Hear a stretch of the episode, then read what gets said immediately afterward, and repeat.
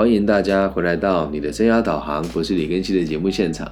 我们今天要继续带大家阅读个体心理学的爱情延伸经典名著《为爱彷徨的勇气》，在台湾地区由就近出版社出版，案件一郎老师著作，叶小燕老师翻译的这个版本，来到了第二十集。今天我们的内容题目叫做“爱可以论公不公平吗？”其实，在接触这本书以前，我也都觉得爱应该是要有付出跟回馈的对等关系的。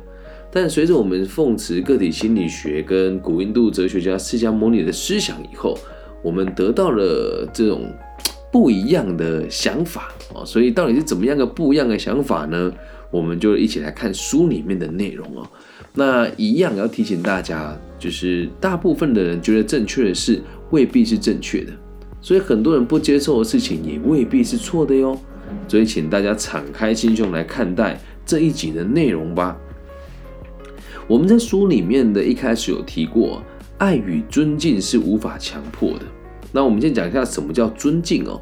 尊敬就是如实的支持对方的选择，就叫做尊敬。那爱跟尊敬这两件事情是没办法强迫的。姑且不论爱的告白是否真的有必要，如果像这样，因为该如何告白而感觉到困难或困惑，表示心里并不认为对方理所当然会爱自己，而这也正是以对等态度看待对方的明证。什么叫对等态度？你人家都会认为啊，一般人都会认为，只要我对你好，你就一定要对我好。爱情跟江湖儿女私情不一样啊！人家会说什么“你敬你一尺，我敬你一丈”哦。那在爱情世 爱情的世界里面，千万不要有这种心态，因为毕竟爱情和友情、和义气、和职场是几个不一样的角度切入的关系哦。而说真的，如果有任何一个人可以做到对任何一个人都不求回报的话，那基本上就是成佛，他的人生肯定是圆满的。但是，一般人做得到吗？肯定很困难。所以啊，有些人啊，会在不知不觉之间忘记了当初那种纯真无邪的爱，认为受疼爱是理所当然的。即使吵架了，心已经走得很远了，也不会因此特别有危机意识。哦，有的人就是这样啊，处久了嘛，那吵起架来都觉得，哎，没有关系的，反正将就将就也过一辈子嘛。那这样子的人哦，与其说是相信对方的爱坚定不移，还不如说根本就认定了对方不可能改变心意，是以上对下的姿态看对方。看到这边的时候，我很有感触，因为在我身边有不少怨偶也是这个样子的，就说我没有很喜欢他，可是我又觉得没有办法，又或者是我跟你讲哦，吃定我女朋友了啊，他每次叫我不要去夜店玩，我玩一玩回来，他也是都乖乖的了。那这种想法哦，根本就不是对等关系，而且某种程度上，这个叫以上对下，认为自己高人家一等，而且认为你吃定了对方哦。那阿德勒博士他曾经说过，爱与婚姻的问题，只有在完美平等的基础下，才可以圆满解决。再讲个字哦，爱与婚姻的问题，唯有在完全平等的基础下，才能圆满解决。所以你跟我说，爱情能不能论公平？这时候阿德勒博士给出的答案，好像是完全平等就是公平吗？我们不要急着下定论哦，继续往下看。其实早在一九二零年代的时候，阿德勒便提出理想的人际关系必须平等对等的概念。相信很多人都认为这是理所当然的，但实际上，相爱的人之间能建立对等关系的反而很少啊。其实书里面的作者跟我都一样，我们都认为哦，有很多人呐，即使嘴上说着说，哎，我跟你已经建立了这个对等关系啊，却不过是未曾注意到自己心里的那一种“我在上，你在下”的说法，并没有以对等的态度看待对方。其实有有一些情侣都会说什么：“哎，我老婆对我很好，所以我就也对她很好。”这个看法其实是很危险的。那有的人真的就是说，反正我老婆这辈子都对我这么好了，我女朋友从刚开始跟我在一起的时候就是这样，我都吃定她。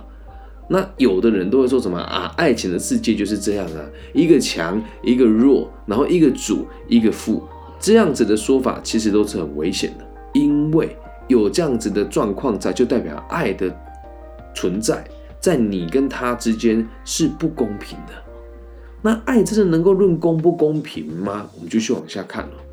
如果我们可以察觉到彼此之间呢，并未建立对等的关系。就有办法改变目前的状态。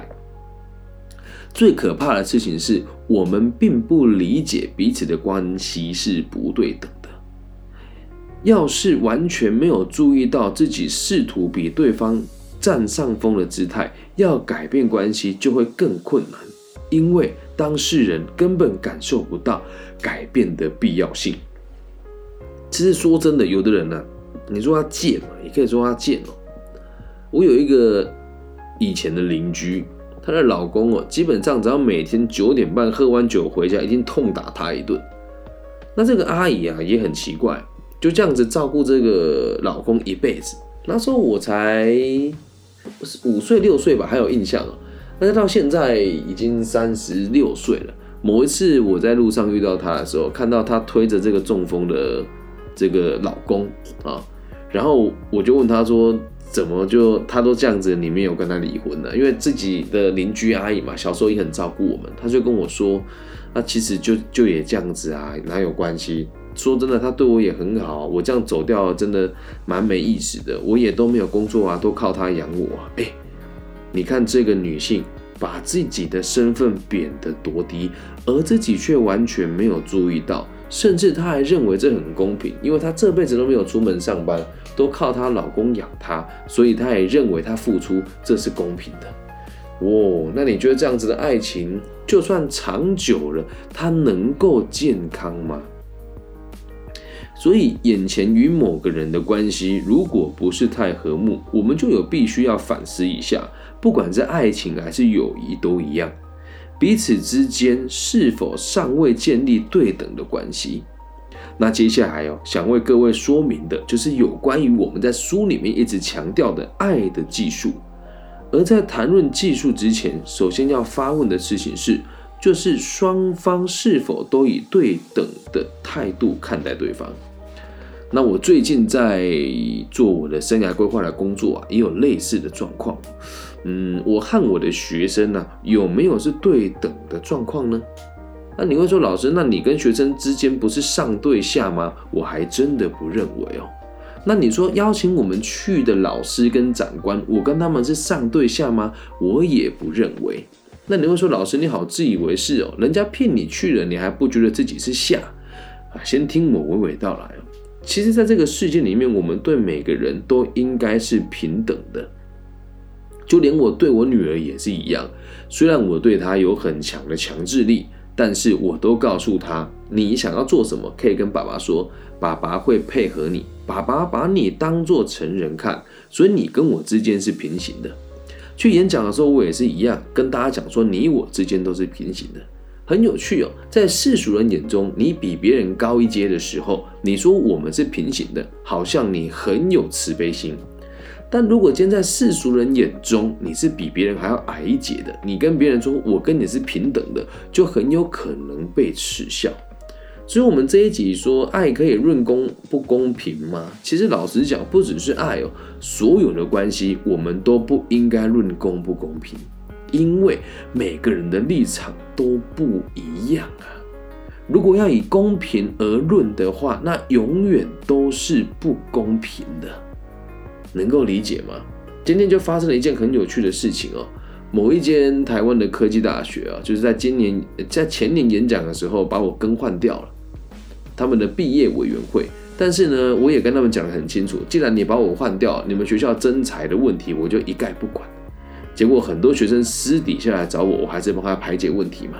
那后来这间学校的这个毕业委员会又回来找我说：“庚孝老师，我觉得之前这可能有点误会。”那我们继续合作吧，我就说好，没问题。那我今年也安排了很多这间科技大学的学生到上市贵公司去实习。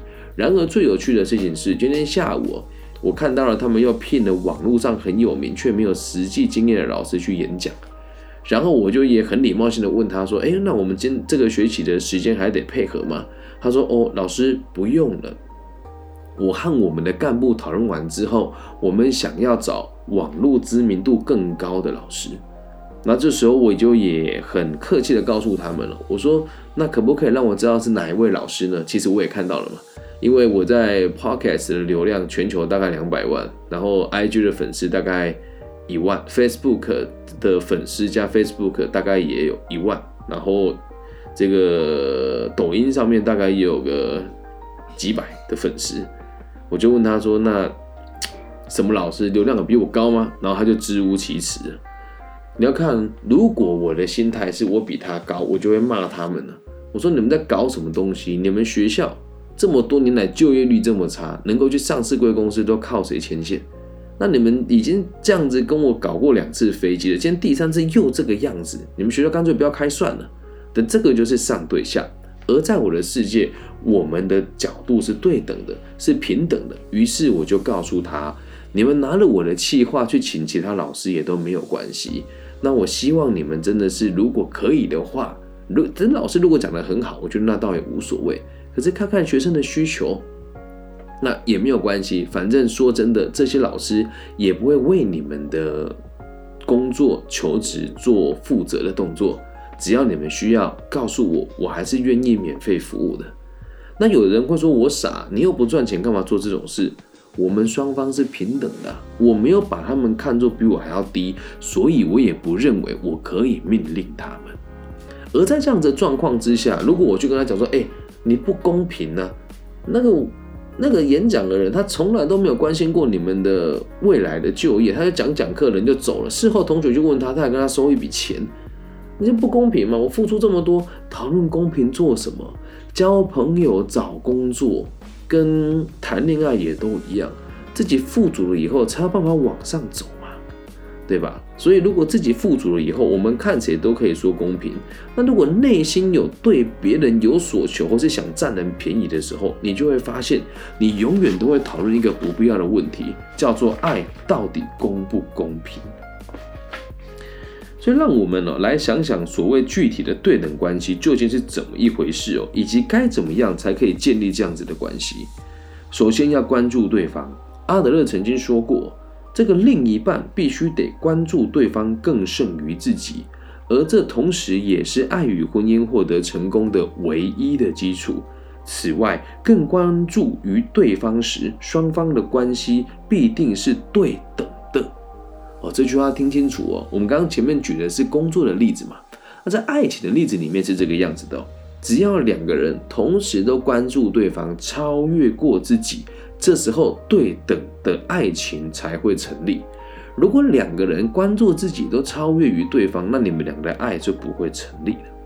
就像我们在书里面的第一章所看到的，两个人的关系如果不和睦的话，就是因为都只在意自己而不关注对方。那就在第三章的解释来说，这样子的人大多数摆脱不了以自我为中心。所以这里啊，要帮他上一个小小的语言学的知识哦。感兴趣的英文叫做 interest，而这个字哦，来自于拉丁文的一个字，这个字呢就叫做是在什么什么之间的意思。也就是说，你对某个人、某件事感兴趣，意味着你和他之间有着关联。只要感兴趣，你们就一定是有着关联的。有些人对社会上的事情是完全漠不关心哦。举例来说，不关心政治的人，并不认为政治会给自己带来什么影响，所以他和政治之间就毫无关系，所以不会抱持着任何关注。人际关系其实也一样，你只要认为对方不管发生什么事都与自己无关。就一点也都不会在意了。即使两个人的爱情出现了裂痕，有些人一样会认为那也不干自己的事情。那在这个状况之下，还能讲公不公平吗？只要你觉得事不关己，连公不公平的这个论点都不需要讨论了呀。有时候虽然关注对方哦，但如果是因为对我来说这么做有什么必要的话，那终究还是只在意自己啊。举个例子哦。心里面先有了这样子的盘算，如果我和某个人打好关系的话，那应该会有好处吧的这种想法才去关注对方。那从头到尾都只是关心自己而已。由于这种人只将他人视为自己的工具，一旦认为对方再再也派不上用场的时候，应该就会断除联系了。这样能够理解吧？同时啊，有一种说法是关注对方所关注的事，这可以说是非常理想的样貌，因为如此一来，就有可能将对自己的关心搁置一旁，只关心对方。这种对他人的关注，就是阿德勒在他的学问里面很常提到的，叫做社会意识。社会意识是慢慢养成的。如果一直以来的生活形态都是以自我为中心的话，那是很难在一朝一夕之间就改变的。因此，就算心里面知道恋爱谈得不顺利，只要你的行为模式依旧，还是会因为习惯的生活形态比较方便好用，而放弃改变你该改变的事情啊。哎，其实哦，你去想一件事情哦，我们今天讲这个叫做爱，可以论公平不公平吗？从书里面的解答就是不可不能论公不公平，因为只要你论公不公平，就是对对方有要求。那我们今天以这个社会性去做结尾哦，其实每个人都应该要在意群体多过于在意自己，否则就是自私了嘛。那这个就讲那一天我去台湾的某一个人民团体啊，他们的这个入口处有一个人姓孙，就孙先生，他的这个这个牌匾跟他的精神叫做天下为公。啊，就跟我们今天的概念其实很像，与人相处、与群体相处，没有在论公平不公平的，所以爱情也一样，交朋友也一样。如果你们之间论及的公平与不不公平，那这时候就是生意伙伴，而不是朋友，而不是爱人了，理解吗？那其实我们在读这一本书的时候，就我对我个人而言哦，现在看它会更通透的原因是。阿德勒的这几本著作我都已经看过了，那这一本书《为爱彷徨的勇气》哦，也已经是我重复阅读的第五次了。所以在此时此刻的当下，我们可以很直接的说出，爱就是应该要在意自己比在意，诶，在意对方比在意自己多，同时两边都有这样子的想法，爱才可以被成立。所以从今天起哦。不要再跟我说这个什么不公平，我跟他的爱情不公平，什么考试制度不公平。你要检讨了，永远都只有你自己。对任何人都一样，你和对方有所连结，都应该去想我能够给你什么什么好处，而不是一直想着我从对方能够得到什么好处啊。相信这个看法，如果能够理解的不只是爱情呢，你的生活跟工作上一定也都会更加的稳定。以上就是这集全部的内容了，希望大家喜欢。爱可以论公不公平吗？当然不行。只要你愿意付出更多，像然后在意对方比在意自己多，你就会跟我一样，不去问爱是公不公平的。如果你在爱里面讨论公不公平，那就代表始终就是一桩买卖，跟嫖有什么两样呢？这样能够理解吧？也希望大家都可以有这样子的想法吧，不要去问说我的男朋友、我的女朋友、我的老公、我的老婆，我嫁给什么金龟婿，或者我娶一个可以这个很认真帮我做家事的新娘，绝对不能有这种想法。你可能会说，哇，李更新，你你这么理想化，那你找得到爱情吗？我必须得告诉大家，爱情不只是只有婚姻的存在。今天就算两个人哦。就是比如说你喜欢这样个有妇之夫，或是你喜欢这样个有妇之妇哦，你也是可以跟他讲，我很喜欢你，但我知道你结婚了，所以我也不在意你怎么回过回回馈我，只要不造成你的家庭困扰，而且我们也没有逾矩的行为，你有任何的困难，你都可以告诉我，那这样子也不构成外遇啊，这样能够理解吗？所以不管什么样子的爱都一样，不去论公平不公平。所以，如果懂这个道理之后，恐怖情人就会少很多。每个恐怖情人所论述的内容都是我对他很好，他怎么可以这样子对我？爱情呐，真的没有为什么。只要你爱对方，就应该要在意对方，比更在意你自己多更多。感谢大家今天的收听，希望我们都可以用更健康的角度来看待爱情。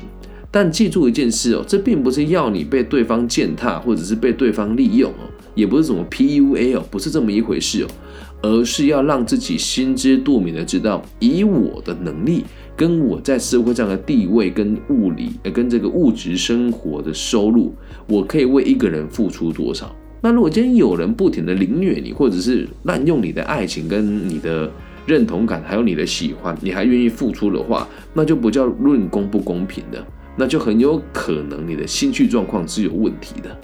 有些人会说啊，人性就很贱，没错，记得哦，爱情也一样，你们两个小两口好就好。爽就爽，跟其他人一点关系都没有。所以听了我的节目之后，如果你跟我讲说，哎，其实我不听你的节目，我也过得很好啊，我也都尊重。但你要知道一件事情，你不需要装给我看，你只需要对你自己坦白就好了。因为你我都知道，如果付出很多，而对方却不愿意关注你的话，你的心会有多痛。所以最后做这个说明，希望大家不要误会了。感谢大家今天的收听，希望透过我们的节目。可以让大家更加理解个体心理学，同时也可以让每个人勇敢去爱，勇敢跟不对的爱说再见。也希望大家都可以学会真实的深爱彼此的技能是什么。如果你也喜欢我的节目，请务必帮我分享、按赞加订阅。那最近我开始陆陆续续推出我的短视频，在各个不同的平台，有快手、有 YouTube、有 Facebook、有 IG。如果大家喜欢的话，都可以帮我分享、按赞哦。感谢大家今天的收听，大家晚安，拜拜。